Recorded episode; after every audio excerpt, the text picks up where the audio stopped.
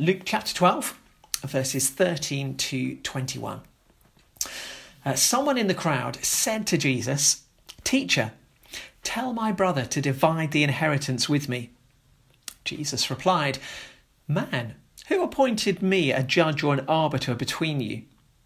Then he said to them, Watch out, be on your guard against all kinds of greed. A person's life does not consist in the abundance of their possessions. And he told them this parable The ground of a certain rich man produced a good crop. He thought to himself, What shall I do? I have no place to store my crops. Then he said, This is what I'll do. I'll tear down my barns and build bigger ones. And there I will store all my grain and my goods. And I'll say to myself, You have plenty of good things laid up for many years. Take life easy. Eat, drink, and be merry. But God said to him, You fool. This very night your life will be demanded from you. Then who will get what you have prepared for yourself? This is how it will be with anyone who stores up things for themselves and is not rich towards God. Word of prayer before we unpack those verses. Father, thank you for your word, living and active, sharper than a double edged sword. Speak to us this morning. May our hearts and minds be open to hear from you. We ask it in Jesus' name. Amen. So, someone in the crowd says to Jesus, Teacher, tell my brother to divide the inheritance with me.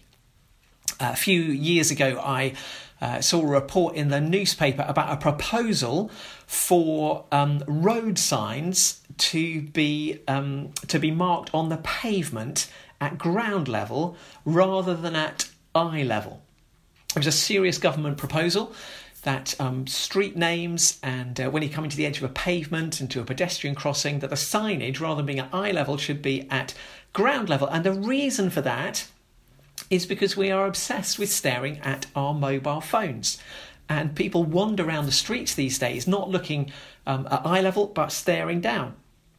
And so um, people are sort of wandering into the street and getting run over because they're not looking where they're going. So the proposal was made well, let's put the signage at ground level on the floor so that if people are wandering around staring at their phones, uh, well, actually, they'll see the signage and realise they're about to walk into the road and get run over.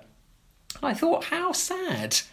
What a sad indictment of, of, of where we've got to that we wander around looking at the ground um, rather than you know looking at what's going on around us. One of the things that I love um, uh, when I go to a you know to a new town and wander down the high street is to look up, and particularly look at buildings above the ground floor. Because if you wander down any high street in any town in this country, they look pretty much the same because the frontages are usually the brand names of a particular shop. So any Boots looks like any other Boots, and any Smiths looks like any other W Smiths. It's when you look first floor and above that you see the original buildings and you begin to see the history and you see the individuality and you see and you see the beauty. But we've become a society obsessed with with looking down and missing all of that beauty. Well this passage and this parable and this issue is all about where are we looking are we looking at the ground are we looking purely at earthly material things or are we looking to the things of heaven? That's what this is all about. And that's the challenge for us this morning is to think about well, where am I looking? Am I looking at the ground? Am I looking at material things? Is that my the focus of my life? Or is the focus of my life looking up and looking at the beauty of heavenly things? And so uh, this man comes to Jesus, says, Teacher, tell my brother to divide the inheritance with me. His focus is on earthly material things, and he's probably, um, as a Jew in Israel, thinking not just about um, possessions, but also about land. And land for a Jew is really significant and really important because God promised the land of Israel to Abraham hundreds of years ago, thousands of years ago. So this is really significant and really important, and that's his his focus is on temporal things and earthly things. He says, he says, Tell my brother to divide the inheritance with me. Jesus won't get involved. Man, who appointed me a judge or an arbiter between you? Jesus isn't prepared to get involved. People would often go to a rabbi or a spiritual leader to ask them to mediate in disputes. Jesus isn't going to do that on this occasion. But he takes this moment to teach a much more important and significant uh, lesson. Verse 15 Jesus said to them, Watch out, be on your guard. Be on your guard. There are only three occasions, or rather, only three contexts in which Jesus says to his disciples, Be on your guard. So we need to think about those just for a moment because just if Jesus says be on your guard, he doesn't do it very often. So it's very significant when he does do it. When he says be on your guard, we really need to sit up and listen to what he's saying and take it on board. So, three contexts in which, which Jesus says to his disciples, Be on your guard. The first we looked at last week, where Jesus says to the disciples um, uh, earlier in chapter 12, Verse 1 Be on your guard against the yeast of the Pharisees, which is hypocrisy. Be on your guard against hypocrisy. Be on your guard against being pretending to be or appearing to be something that you're not. I said last Sunday that hypocrisy is it is the cancer that eats into the credibility of the kingdom of God here on earth. We've seen that again so sadly just in these last couple of weeks some of you will have been aware in the uh, the christian press of the uh, just the fall of ravi zacharias he had a just a a global ministry built up over 50 years just an incredible ministry as an evangelist as an apologist for the christian faith. He taught all over the world. He taught in universities. He did you know just millions of youtube videos of you know, talking about the Christian faith and the relevance of Jesus and the faithfulness and the love of God, and all the time he was living a, a hypocritical life. All the time he was he was unfaithful. He was involved in sexual immorality, and uh, since his death, it's all come to light. And his hypocrisy, overnight, has destroyed fifty years of ministry. That's what hypocrisy does. So Jesus says, Be on your guard against hypocrisy. Don't just talk the talk, walk the walk. The second context in which Jesus um, says to his disciples to be on their guard is when he's talking about the cost of following him. He's trying to prepare his disciples for the fact that they're going to be arrested, they're going to be put on trial, they're going to be beaten. And he says, Be on your guard uh, in Mark 13, verse 9, he says, You will be handed over to local councils and flogged in the synagogues. He says, Be on your guard. Be aware of the fact that following me is going to be costly. It's going to cost you dear, but the gospel must be preached to the ends of the earth. So Jesus is saying, Be on your guard. Don't be discouraged when the going gets tough. Keep going at it. And in the same context, he talks about being on your being on our guard uh, preparing for Jesus' return. Jesus is going to come back, and the danger is that because it's taken a while, we're 2,000 years now, we're still waiting for the return of Jesus. The danger is we become complacent. The danger is we take our eye off the ball. So Jesus says, Be on your guard. Only the Father knows when Jesus is going to return. But we must always be alert, be living our lives um, with the expectation that Jesus is going to return. If Jesus returned today, um, would he be uh, pleased with what he found? Would he find me living a life seeking to give glory to him? So Jesus says, Be on your guard against hypocrisy, be on your guard against um, trouble and persecution. Just be aware that that's going to come your way. Be on your guard. Don't get sloppy. Don't get complacent as you wait for his return. And this is the only other time where Jesus says, Be on your guard. And he says, Be on your guard against all kinds of greed. Interesting that Jesus picks this one thing, greed, that we should be on our guard against. Um, because when we, you know, when we think about um, you know, sin and we think about the traps that people fall into and we think about the downfall of Christians, the downfall of Christian leaders, how often is it that the thing we uh, obsess about and get so het up about is is sexual sin?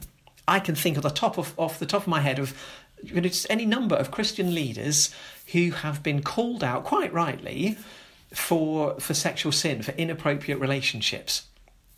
But we need to just put things in perspective. When Paul is writing to uh, the church at Corinth, his first letter to the Corinthians, this is what he uh, he writes to them about. Uh, 1 Corinthians chapter 5 verse 9 he says, "I've written to you in my letter not to associate with sexually immoral people." Now he's talking about um, people who call themselves followers of Jesus.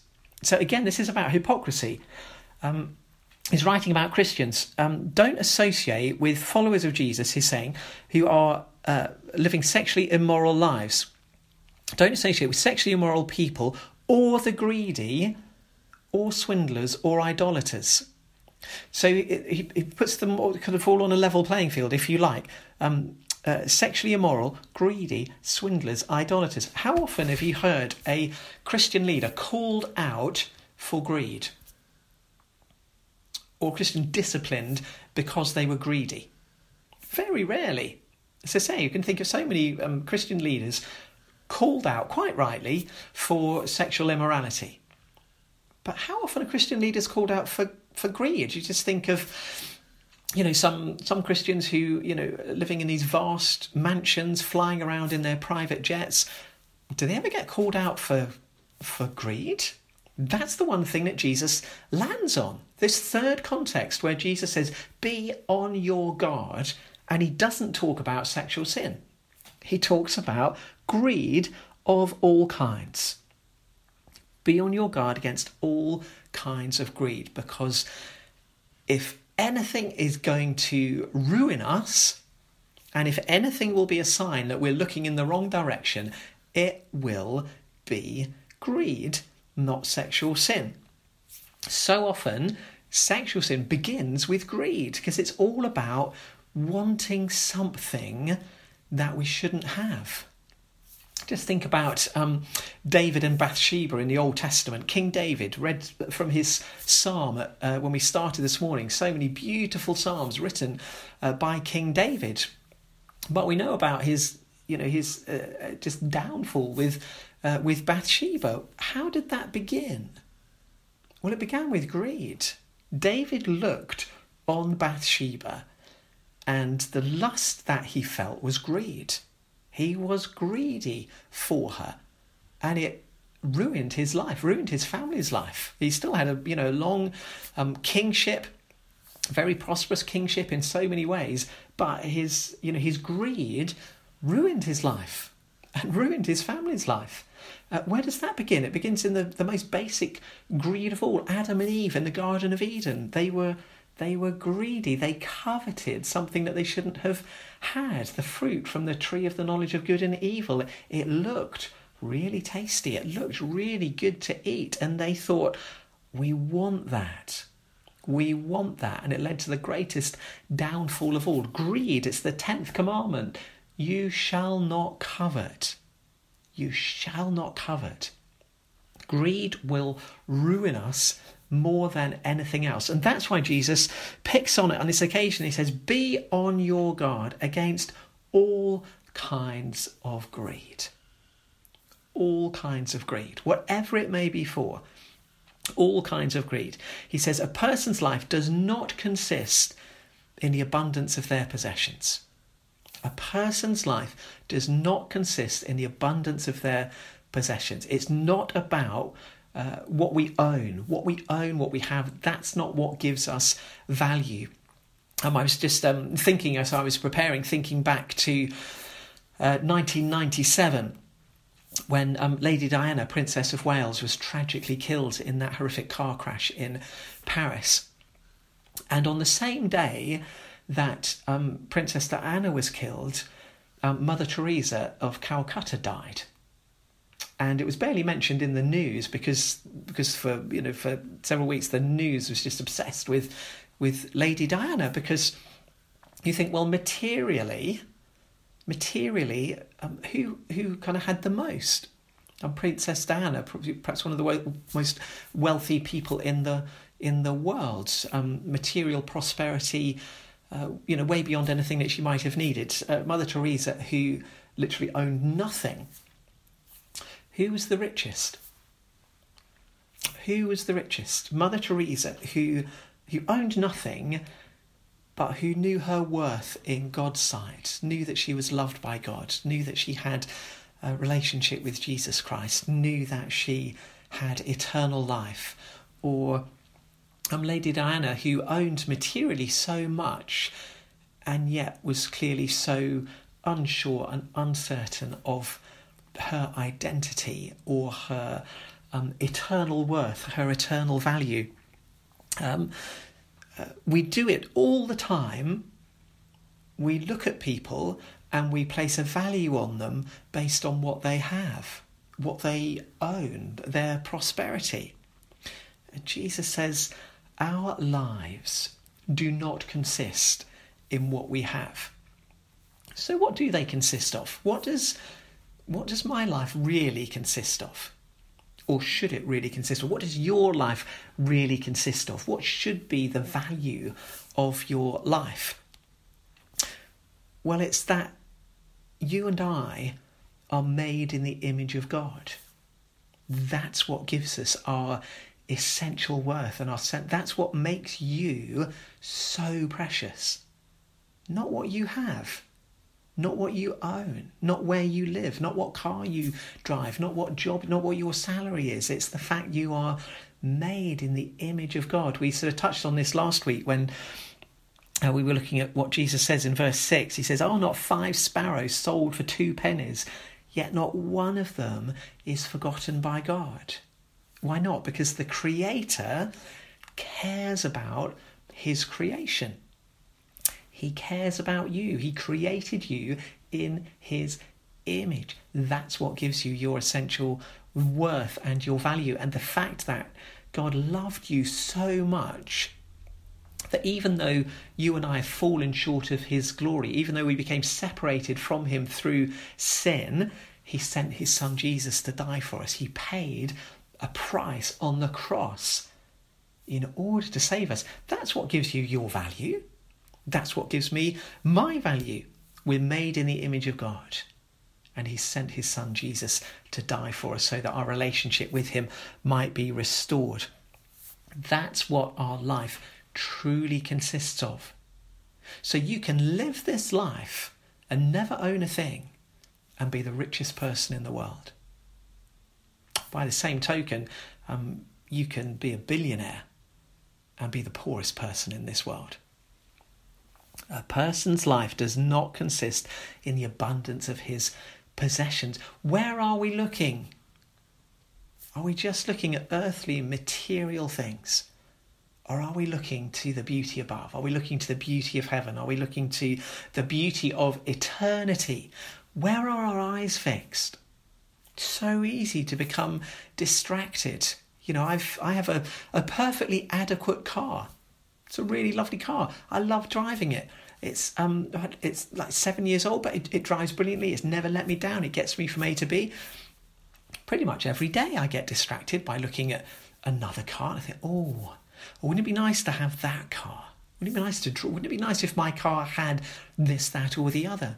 I live in a I live in a beautiful house. I'm so blessed with where I live. It's just the most beautiful. But I go for walks and I I look at other, I think, oh, oh, I'd love to live there. That must be a lovely place. To, it's so easy to get distracted, and before we know it, to become greedy. Jesus says, be on your guard. Your life doesn't consist in the abundance of your possessions. And then he tells this story, this parable. Who is at the centre of this little story? Let me just read the parable for you again. Just think about the, the, the guy that it's told about. What is his focus? The ground of a certain rich man produced a good crop. He thought to himself, What shall I do? I have no place to store my crops. Then he said, This is what I'll do. I will tear down, tear down my barns and build bigger ones, and there I will store all my grain and my goods, and I'll say to myself, You have plenty of good things laid up for many years. Take life easy. Eat, drink, and be merry. Who's the focus of his life? He is. It doesn't even cross his mind to think about giving away the excess to others. He's like, wow, I've got all of this stuff. What am I going to do with my crop? My grain, my goods. Doesn't even occur to him to give it away. He's so focused on material things. Doesn't even cross his mind that he should be generous, that he should he should give it away. Um, I was reading the other day, John Wesley, uh, when he was um, sort of in ministry, uh, when he first started, he he was earning the grand salary of thirty pounds a year. Thirty pounds a year, 18th century, you could get by on 38 pounds, 30 pounds a year. In fact, he got by on 28 pounds a year. That was what he needed to live on. So uh, he lived on 28 pounds. He gave the two pounds away. Um, gradually, his his sort of income increased. So when he was earning 60 pounds a year, he lived on 28 pounds a year and he gave £32 away. Uh, when he was earning £90 a year, he lived on £28 a year. He gave the rest away. He lived on what he needed and he gave the surplus away. The guy in this parable thinks, I'm going to keep it all. I'm going to keep it all. I'm not just going to live on what I need and be generous with the rest. I'm going to enjoy it all. And the folly is so obvious. The folly is so obvious. God says to him, You fool. This very night, your life will be demanded from you. Then, who will get what you have prepared for yourself? Who will get what you've prepared for yourself? That's the clincher, isn't it? So, with all that we have, whose is it and what are we doing with it? The psalmist says, Psalm 24, verse 1 says, The earth is the Lord's and everything in it. The earth is the Lord's and everything in it. What does that make you and I? It doesn't make us owners. God is the owner of everything in the earth. It makes you and I stewards. We are stewards of what is God. Everything that we have we have because of God. It belongs to Him, and we are stewards. So important that we make that um, adjustment in our thinking. That everything we have, I'm just a steward. So the question is, what does God want me to do with what He's given me? Which is why Wesley said, Well, what do I need to live on? I need £28 a year to live on. What does God want me to do with the surplus. So he gave it away when he was earning £60. Uh, well, I only need £28 a year to live on. What does God want? Where can I give? What, what can I do with the rest that God has given me? I'm a steward, not an owner. One of the hardest transitions to make in your Christian discipleship. If you're a follower of Jesus, that is one of the hardest transitions in the renewal of your mind to make. One of the hardest shifts to make is to think I'm a steward, not an owner. I'm looking after God's stuff. What does He want me to do with it?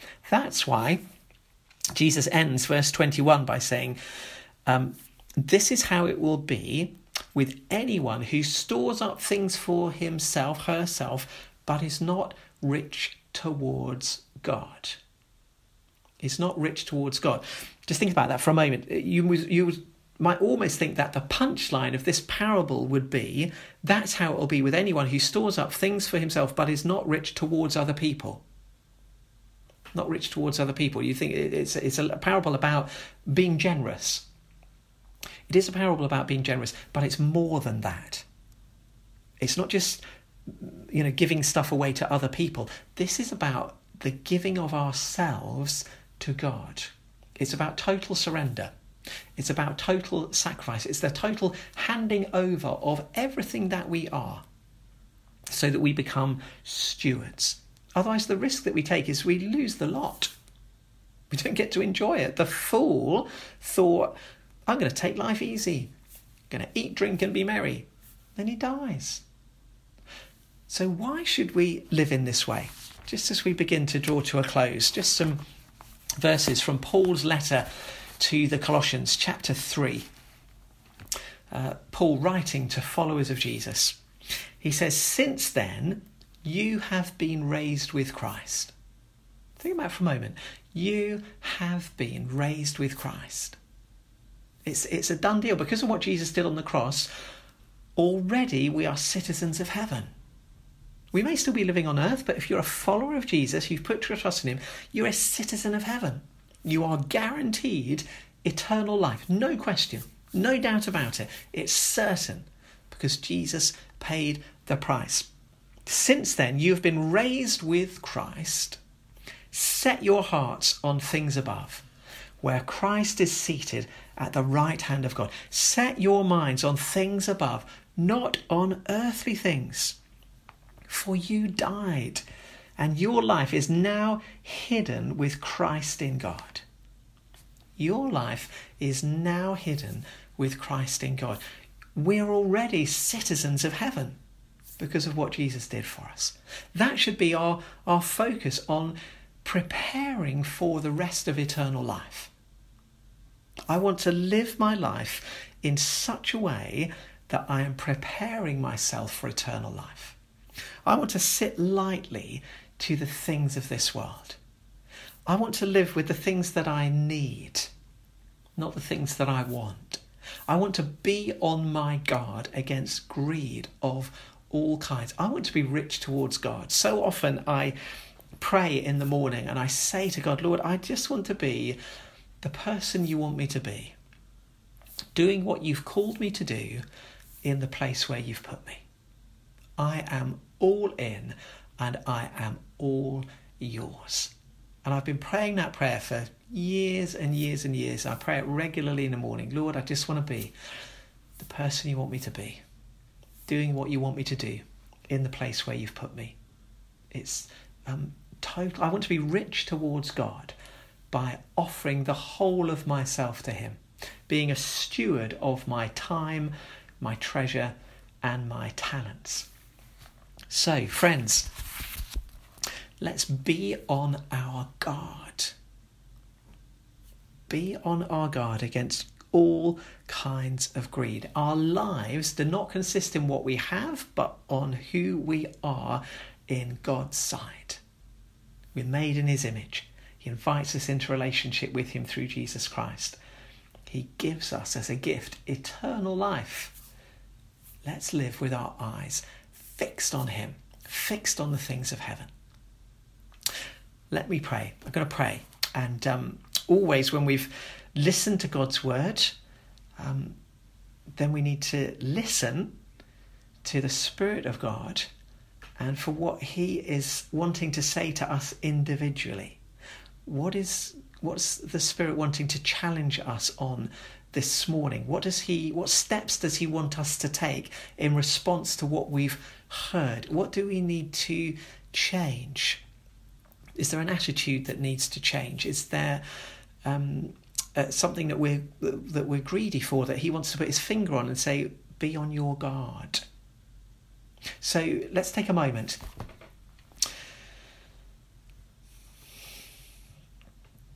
And uh, Holy Spirit, we, we welcome you. We welcome you, Holy Spirit. You are the counselor.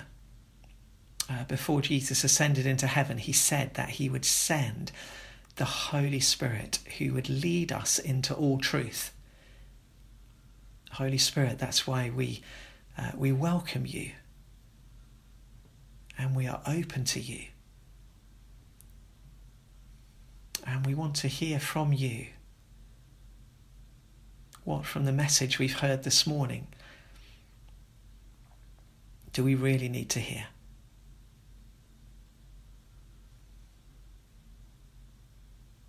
Maybe it's just about our value and how much we are truly worth. That whatever we may think of ourselves, you think we are amazing and wonderful and worth the sacrifice of your Son, Jesus. May we know how much you love us and value us this morning. Holy Spirit, maybe there's a challenge. Maybe we are too focused on the things of this earth. Maybe we've become sloppy in our discipleship. We're looking in the wrong direction. We're looking down and not looking up. Holy Spirit, speak to us this morning.